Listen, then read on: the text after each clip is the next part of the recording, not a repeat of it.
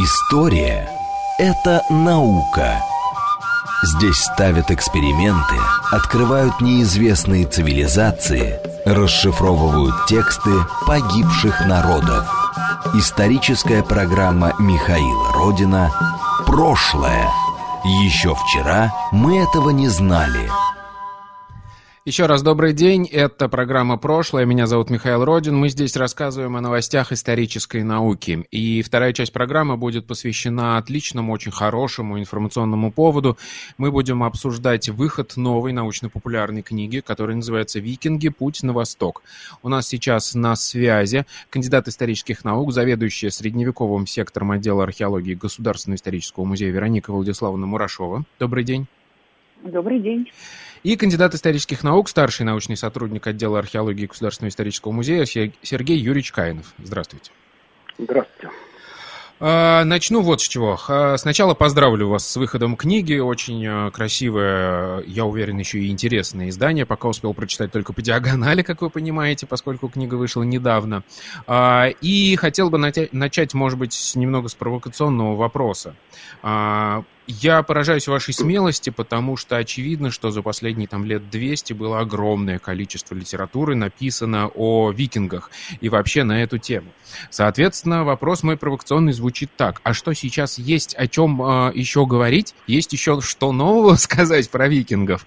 А, так ли это? А, да, конечно, это так. Несмотря на то, что было написано огромное количество литературы о викингах, не было пока еще ни одной научно-популярной книги, которая касалась бы темы викинги на речных путях Восточной Европы. Поэтому э, на самом деле это действительно новая информация в научно-популярном плане, конечно. А книга э, посвящена памяти Тамары Анатольевны Пушкиной. Я считаю, что нужно да. обязательно это упомянуть э, да, в эфире. И насколько я понимаю, несмотря на то, что э, стоит э, авторство, вот авторстве вы написали ее, э, то есть Каинов и Мурашов стоит авторство, эта книга, как мне кажется, результат трудов всего большого коллектива, в котором вы работаете. Расскажите про это. Кто повлиял, скажем так, еще на создание этой книги? Ну, э, хотел бы, конечно, сказать огромное спасибо, во-первых, всем, кто принимал участие в создании этой книги. Начальника редакционно-издательского отдела исторического музея э, Галину Владимировну Лемигову. Благодаря такой железной воле, э, которой книга издана в том э, качестве и к нужным срокам, поблагодарить нашего редактора, поблагодарить всех фотографов, художников, реставраторов и, конечно, всех археологов, материалы которых использованы в нашей книге. Вот. Э, во многом э, туда вошли э, материалы последних лет раскопок Гневского археологического комплекса, исследования на террасной части поселения, в пойменной части поселения и в курганном могильнике. То есть это вот буквально раскопки 2010-2020 годов. То есть это самые новые, э, новые данные. И тут, да, я так полагаю, нужно это отметить, что книга научно-популярная, но при этом она отражает современные научные представления, современные знания и учитывает все современные находки. Вот про это расскажите. Какой, ну, база, что называется? Ну, основной ну, базой для э, иллюстративного материала, ну и, собственно, сущностного материала этой книги явились коллекции исторического музея – которые складывались на протяжении, собственно, полутора веков. И первые раскопки, одни из первых раскопок исторического музея, они были на территории Гнездовского археологического комплекса. И наши коллекции, посвященные эпохе викингов, они, наверное, самые большие на территории Российской Федерации. И, собственно, это и явилось основной базой. Ну, плюс то, что Сергей Юрьевич отметил, мы включили туда и находки самых последних лет. И это ну, собственно, база это наши коллекции, коллекции исторического музея. А, но, а... тем не менее, использовали мы и материалы других памятников. не только, конечно, Гриловский археологический комплекс, это и а, раскопки э, в, Киеве, раскопки в Чернигове, раскопки Старой Ладоги, в Новгороде. То есть география, она достаточно широкая. То есть, естественно, памятники Суздальского поля, Владимирские курганы, в общем, не гнездовым единым. Угу. Да, а, да, ну, я Хотел бы, да, отметить вот такой положительный момент. Очень часто сейчас, к сожалению, пишут научно-популярные книги. А, очень часто еще, что обиднее, а, полемические научно-популярные книги. Там всякие разные антинорманисты пишут на том уровне, что они берут все те же самые, например, источники, а, которые известны давно, письменные, и пытаются их просто пересказать туда добавив просто свою точку зрения. А здесь не так. Мы берем, во-первых, весь, я так понимаю, пласт и письменных источников и добавляем к этому и новые письменные источники, которые привлекаются, и плюс еще современную самую археологию. Я так вижу себе концепцию этой, этой книги, правильно? А, ну, ну наверное, все, все-таки археология здесь, э, ну, если не на первом месте, то на каких-то э, главных позициях. Вот. А, мы все-таки не специалисты в, по письменным источникам, мы именно привлекаем какие-то уже высказанные точки зрения. Вот. А с нашей точки зрения археологический материал, а, в том числе и материал Гнездского археологического комплекса, а, в общем, а, не позволяет выстраивать какие-то антинорманистские а, теории, используя именно археологический материал. Хорошо. Тогда давайте, собственно, а, поговорим о сути. А, вы сказали, что это первая научно-популярная книга, которая посвящена а, викингам на речных путях Восточной Европы. Опишите, что это за процесс, когда, как он происходил и как он нам дан в археологии. У школе это главный источник этой книги. Ну, дело в том, что в конце восьмого века, в начале девятого века э, территория Восточной Европы превратилась в огромную сеть трансевропейских речных путей. Поскольку реки это были главные дороги Средневековья, и, э, собственно, по ним и в основные, основные передвижения происходили. Почему, собственно, Восточная Европа превратилась в такую сеть? Потому что выходцы с севера, вот эти вот страшно пассионарные, воинственные э, пираты, э, викинги, они основная цель э, их передвижений в нашу сторону была, была это э, добыча богатства. И, и славы. Э, было и славы, конечно, э, связанной с богатством. И э, было, собственно, два основных направления их движения. Одно это на восток, это первое направление движения, где было главное главный источник вожделения. Это восточное арабское серебро, арабские монеты дирхимы. И поэтому, э, собственно, вот Волжский торговый путь, он и играл эту роль связующего, такой связующей нити между севером, э, севером и Северной Европой, Восточной Европой и арабским халифатом, куда, собственно, и двигались за этим богатством и славой. Дорога эта была непростая, поэтому э, всякие э, купеческие надобности сочетались с необходимостью обороняться и наступать, и поэтому эти люди, которые двигались по, по путям, эти выходцы из Северной Европы, они были одновременно и купцами, и воинами. А второе направление – это направление на Византийскую империю, которая, конечно, в воображении северных и восточноевропейских варваров была таким э, немыслимым символом э, правильности бытия, э, богатства незаслуженного, конечно, потому что когда они с севера, из вот этих вот наших северных заснеженных мест прибывали в Константинополь, когда им удавалось туда добраться, они, конечно, впадали в потрясение, потому что видели роскошные дворцы, роскошные церкви, которые поражали воображение, стадионы и э, бесконечное безделье. Люди, которые там э, незаслуженно в этих роскошных теплых местах пьют вино, развлекаются, э, в отличие от нас, северных людей, которые трудятся, не покладая рук в наших чудовищных условиях. Конечно, эта несправедливость их страшно мучила и хотелось, собственно, отобрать как-то эти богатства. Ну, собственно, это и происходило, как, как, как, как, как могли. То войной, то торговлей. А, вот. Поэтому эти два, два центра притяжения, арабский исламский халифат и Византийская империя, это и были две точки, к которым двигались по путям Восточной Европы выходцы с севера. Они, конечно, захватывали по дороге э, местных жителей, и славян, и балтов, и финно-угров.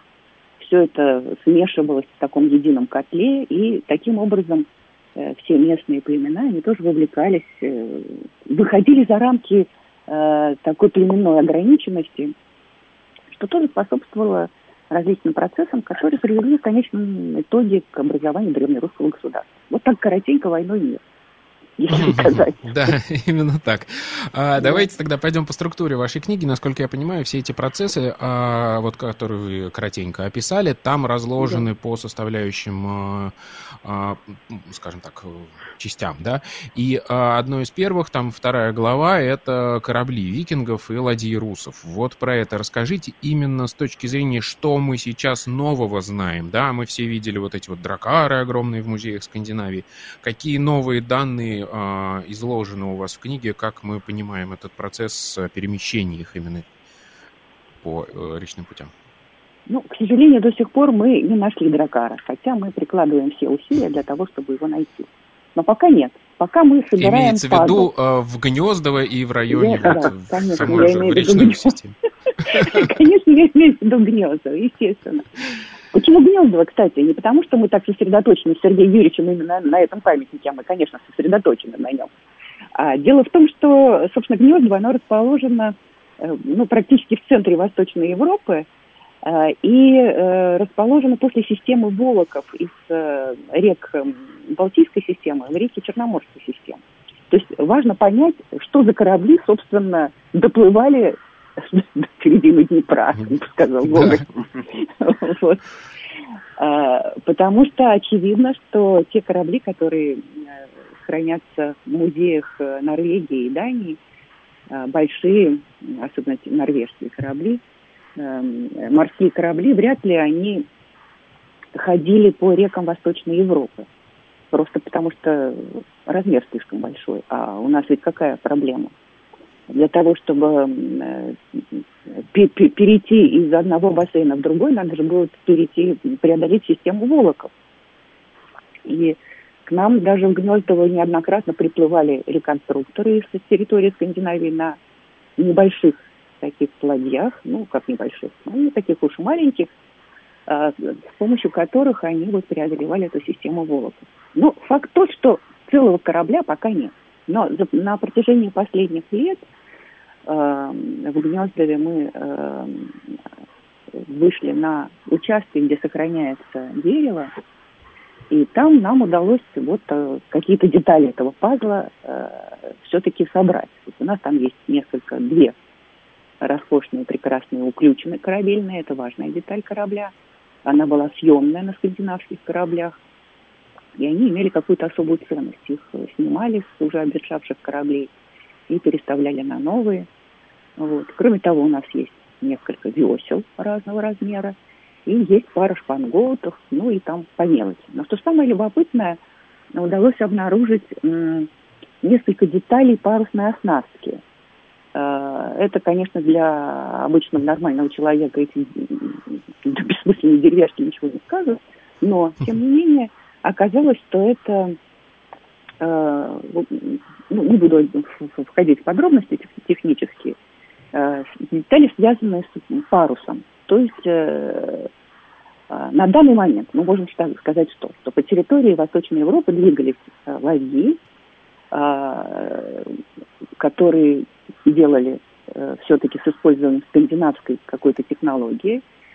Видимо, частично это были долбленки, как писал Константин Багря, народные моноксилы, ну, вероятно, с нарощенными бортами скандинавской клинкерной техники и со съемными уключенными. И более того, они использовали парус, что было вот для меня, например, достаточно неожиданным, какой тут парус по нашим рекам. Но все-таки, видимо, в каких-то ситуациях э, парусное оборудование тоже использовалось. Ну, и тут мы как так. раз говорим о том, что Гнездово, насколько я понимаю, как раз еще был важным центром, э, Багря Народный почему упоминает, потому что это то место, куда могли максимально на юг, на восток, да, э, дойти Скандинавы на каких-то там больших морских судах, и вот здесь им нужно было пересаживаться, этот процесс описан. Нет, нет, нет, нет, нет, нет, нет. нет? А, на морских судах они могли дойти, э, по всей видимости, только до Старой Ладоги. И там а, до Ладоги, да, все перепутал, да, Гнездово да, с Ладогой, да. точно. Это практически северные ворота Руси, как их называют исследователи Старой Ладоги. Ну, соответственно, тогда искать дракар в Гнездово бессмысленно. Здесь уже нужно искать ну, какие-то моноксилы, какие-то легкие речные. Ну да, ну да, ну да. Ну, это мы так называем дракар. А так, конечно, более скромное что-то. Но, тем не менее, э, опять же, корабли были построены э, в скандинавской э, технике. Вот об этом говорят многочисленные находки железных заклепок. В нескольких погребениях там их количество достигает почти трех сотен. То есть, если моноксилы были, то есть это были не классические долбленные лодки, да, вот просто ствол, то, по всей видимости, долбленный ствол представлял основу. А уже на борта этой моноксилы нашивались дополнительные доски на бой, так называемые, вот, который увеличивал вместимость э, корабля. И эти доски соединялись вот этой скандинавской э, клинкерной техникой, про которую сказала э, Вероника Владиславовна. Вот. А, то есть тут вот такое соединение было славянской и скандинавской строительной техники. Угу. Есть же еще портовое хозяйство какое-то, следы, точнее, этого портового хозяйства в Гнездово. Да, есть, конечно. Мы долго искали порт Гнездовский, потому что мы же знали, что Гнездово – это ключевой пункт на пути из Варяг в Греки. Но хотелось же найти этот порт. Ну, конечно, порт э, эпохи викингов – это не то, что современные сооружения, это скромно. Но это какие-то системы настилов для подхода к воде. Ну и, собственно, просто зона, где, э, где корабли вытаскивали на, на на берег. И вот такие зоны у нас сейчас даже там на территории Гнездова мы примерно считаем, что их две. Одна на, на берегу внутреннего озера, которое находится под э, э, центральным городищем, а другая непосредственно на берегу Днепра. Там тоже там любопытные конструкции были обнаружены, типа э, земляного такого мола, который, вероятно, использовался весной по высокой воде, когда можно было причалить. Так ну, что, стоит упомянуть э, дегтярные ямы, где О, производился да, да, да, получение да. дегтя, которые использовали как раз для э, смоления э, судов, чтобы они так сказать, течь не давали. Угу. А, хорошо, еще од- один интересный момент, который, мне кажется, стоит обсудить, и я вижу, что и в этой книге тоже это есть. Военное дело и торговля, и вообще, в принципе, организация всего этого процесса. Что нам современная археология по этому поводу говорит, что нового мы узнали? Есть ли какие-то новые подробности, которые изложены у вас? А, ну, по организации, э, собственно, военных походов сказать, наверное, э, нового что-то э, сложно. А, в той главе, которая присутствует а, в книге, речь идет о том, как э, североевропейский комплекс вооружения, который приходит в Восточную Европу вместе с, со скандинавами, постепенно, ну, под влиянием, опять же, каких-то военных задач, он, этот комплекс трансформируется. Да, если, допустим, в девятом, первой половине десятого века мы видим а, такой чисто а, североевропейский комплекс вооружения, то во второй половине X века происходит ну, такая своеобразная ориентализация его.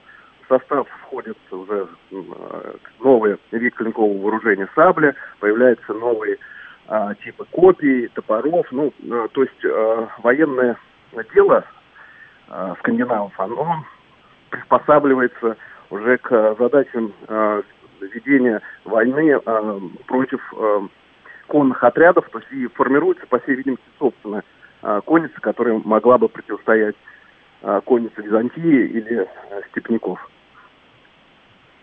И у нас есть, э, судя по иллюстрациям, я понимаю, что мы как раз очень подробно разбираем это все. У нас есть фотографии находок конкретных и самые новые вот эти вот мечи, те же самые, которые даже были найдены в Гнездово. Уже здесь есть, я вижу. Да-да-да, в книге присутствует два меча. Вот э, первый, э, который был найден на поле в 2017 году, И второй меч, который еще нигде никогда не публиковался, это меч из такого э, загадочного э, кургана, раскопанного, раскопанного в 2018 году, курган Л-210, с огромным количеством предметов, в том числе э, из драгоценных металлов, и там вот присутствует меч, воткнутый в дно под костричной ямы, такой характерный для, опять же, скандинавов погребальный обычай. Вот. Ну и ряд других предметов тоже из этого кургана в книгу помещен. Но в целом а, в книге мы, получается, видим а, полный обзор. Да, у нас есть а, корабли, как они были устроены, как они менялись, какие современные находки мы имеем. У нас есть жилище, быт, мы то же самое можем реконструировать какие-то отдельные элементы этого всего по археологическим находкам. Военное дело, интересно это будет очень почитать про то, как трансформируется и театр военных действий, собственно, и противники, с которыми нужно сталкиваться ну, да. новые, меняют это все. Даже есть отдельная глава про моду, да, как она менялась? Она тоже менялась, насколько я понимаю, под воздействием местного э, населения? Ну да, конечно. Ну, на самом деле мода в эту эпоху достаточно консервативна, и она прежде всего отражает э, этническую принадлежность. То есть это как бы паспорт э, человека э, эпохи Средневековья. Но тем не менее, да, и скандинавский убор, женский прежде всего, он э, абсолютно ни, ни на что не похож, и это такой индикатор присутствия выходцев из Скандинавии в археологическом материале, очень, очень самый яркий. Но, тем не менее, какие-то, во-первых, внутри самой системы скандинавской моды происходят изменения. Это для археологов очень важно, потому что это для нас э, дает дату э, того или иного памятника. Но, с другой стороны, здесь, на территории Восточной Европы, э, скандинавы страшно любили экзотику, честно говоря. И если им попадалось что-то такое красивое, но непонятное, они старались его как-то тоже использовать. То есть, например, восточные поясные бляшки они любили перевернуть, перевернуть кверх ногами и сделать из них подвеску к ожерелью. То есть таким образом включали в себя какие-то народные элементы. Но что касается мужского костюма, это слово Сергею Юрьевичу. Там гораздо более интересные изменения происходят. Ну, да, мужской костюм, он менее э, консервативен, нежели женский. И как раз вот примерно те же тенденции, которые мы видим в развитии э, военного дела, э, можно наблюдать и в э, мужском костюме X века, примерно с середины X века в собственно, мужском костюме появляются элементы, которые, опять же, характерны для, для, не знаю, там, восточных, южных культур. Распространяется такой вид распашной одежды, как кафтан, то есть такая длиннополая распашная куртка, застегивающаяся на большое количество мелких пуговиц. А, появляются, опять же, наборные пояса, а, украшенные большим количеством а, разнообразных бляшек. Появляются такие характерные сумки поясные, тоже украшенные, украшенные многочисленными бляшками. Ну и ряд других элементов, вот, которые, ну, собственно, очень сильно выделяют вот этих Э, э, ну, не знаю, русов от, э, собственно, скандинавов с материковой Скандинавии. И мы знаем по раскопкам шведского могильника эпохи викингов Бирка, что вот эта восточная мода, она постепенно проникает, собственно, и на территорию Скандинавии. То есть обратно маятник качнулся да, уже туда. Да. Они возвращались, видимо, частично и приносили с собой это все. А, хорошо. А, расскажите, где можно купить книгу, а, как ее приобрести. У меня прям желание после эфира съездить э, в ГИМ и попытаться ее там поискать. Э, к сожалению, сам музей э, закрыт по известным причинам, но, тем не менее, магазин книжный работает. Магазин расположен напротив входа в исторический музей – а, напротив, э, вернее, рядом со входом стоит такой красный вертикальный баннер, ну, сложно а, не заметить. И а, как вы входите в магазин, сразу говорите, что вам нужна книга про викингов. Там уже знают, куда направить. Вот. И вас спросят, сколько экземпляров вы хотите. Обычно покупают по 2-3. Хорошо. Правильно ли я понимаю, что эта книга у нас осталось очень мало времени, а готовилась изначально к выставке а, «Викинги на восточных путях». А, и, и вот эти все находки, которые там сейчас сфотографированы, когда-нибудь мы все-таки сможем, а, когда эта выставка состоится, увидеть воочию и посмотреть, в том числе и меч тот самый. Да, нам, конечно, не повезло ужасно. Выставка должна была открыться 8 декабря, то есть она уже бы открылась. Но сами понимаете, что происходит в мире, поэтому открытие выставки перенесено на конец апреля. Я надеюсь, что все-таки это состоится. Отлично. Я надеюсь, что Спасибо. выставка будет прекрасна. Спасибо вам большое. Ждем выставку. Ну а пока можно читать очень интересную новую книгу, книгу, которая называется «Викинги. Путь на восток». Авторы ее Вероника Владиславовна Мурашова, Сергей Юрьевич Каинов были у нас в гостях. Спасибо вам за интересную беседу. А, это была а, программа «Прошлое». Меня зовут Михаил Родин. До новых встреч. Пока.